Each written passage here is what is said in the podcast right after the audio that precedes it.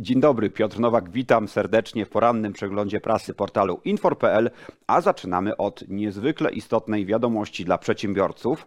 Otóż do 28 grudnia należy przeprowadzić zaległe szkolenia BHP. Zaległe dlatego, że były one zawieszone na czas obowiązywania pandemii COVID-19. Więcej o tej informacji w dzisiejszym temacie dnia opracowanym przez Piotra Szymańskiego na portalu infor.pl. Równie ważne informacje dla przedsiębiorców w dzisiejszym dzienniku Gazecie Prawnej. Tutaj na pierwszej stronie informacja o Państwowej Inspekcji Pracy, której to kontrolerzy wyruszają w teren od 1 stycznia, a będą sprawdzać firmy pod kątem mm, pracowników uprawnionych do emerytur pomostowych, którzy y, według y, polskiego prawa mają szczególne warunki pracy. Także to będzie obszar kontroli PIP, także przedsiębiorcy miejcie się na baczności. A w dzisiejszej Rzeczpospolitej z kolei dobre wiadomości dla młodych polskich firm technologicznych. Otóż 3 miliardy złotych popłynie szerokim strumieniem z Brukseli. Pieniądze te mają pomóc w budowaniu jednorożców, czyli firm wartych co najmniej 1 miliard dolarów. O tym pisze w dzisiejszym wydaniu Rzeczpospolitej Michał Duszczyk. Z kolei w dzienniku Gazecie Prawnej na czwartej stronie niezwykle ciekawy wywiad z nowym ministrem cyfryzacji w randze wicepremiera Krzysztofem Gawkowskim.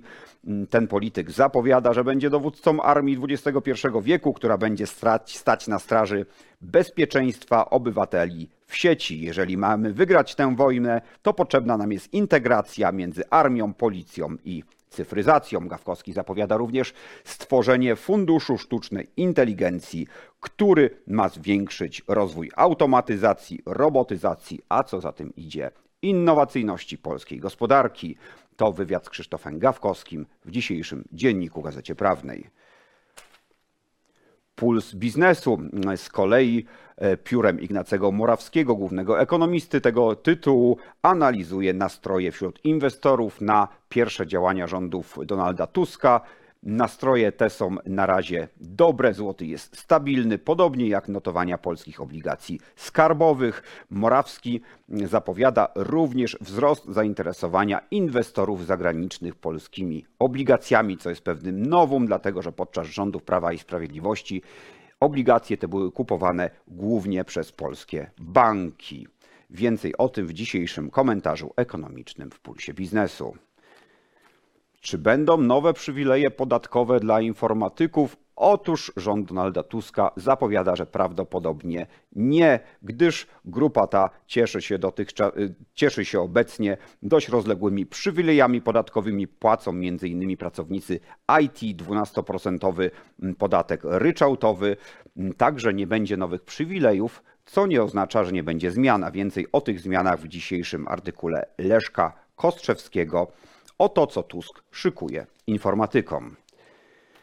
Państwo uwadze polecam również niezwykłe obrazy z północy Europy. Tam na półwyspie Reykjanes na Islandii trwa erupcja wulkanu. Ogromne ilości lawy wylewają się z kaldery, a Islandczycy, jak przystało na spokojny lud północy, stoją i kręcą wszystko telefonami. Erupcja ta nie będzie miała takich katastroficznych skutków e, jak wybuch wulkanu Eyjafjallajökull w 2010 roku, który wówczas zahamował cały ruch lotniczy w Europie.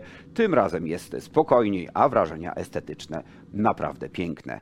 W dzisiejszym przeglądzie prasy to już wszystko, a ja zachęcam Państwa również do śledzenia informacji biznesowych i gospodarczych na portalu infor.pl. Dziękuję serdecznie i do zobaczenia.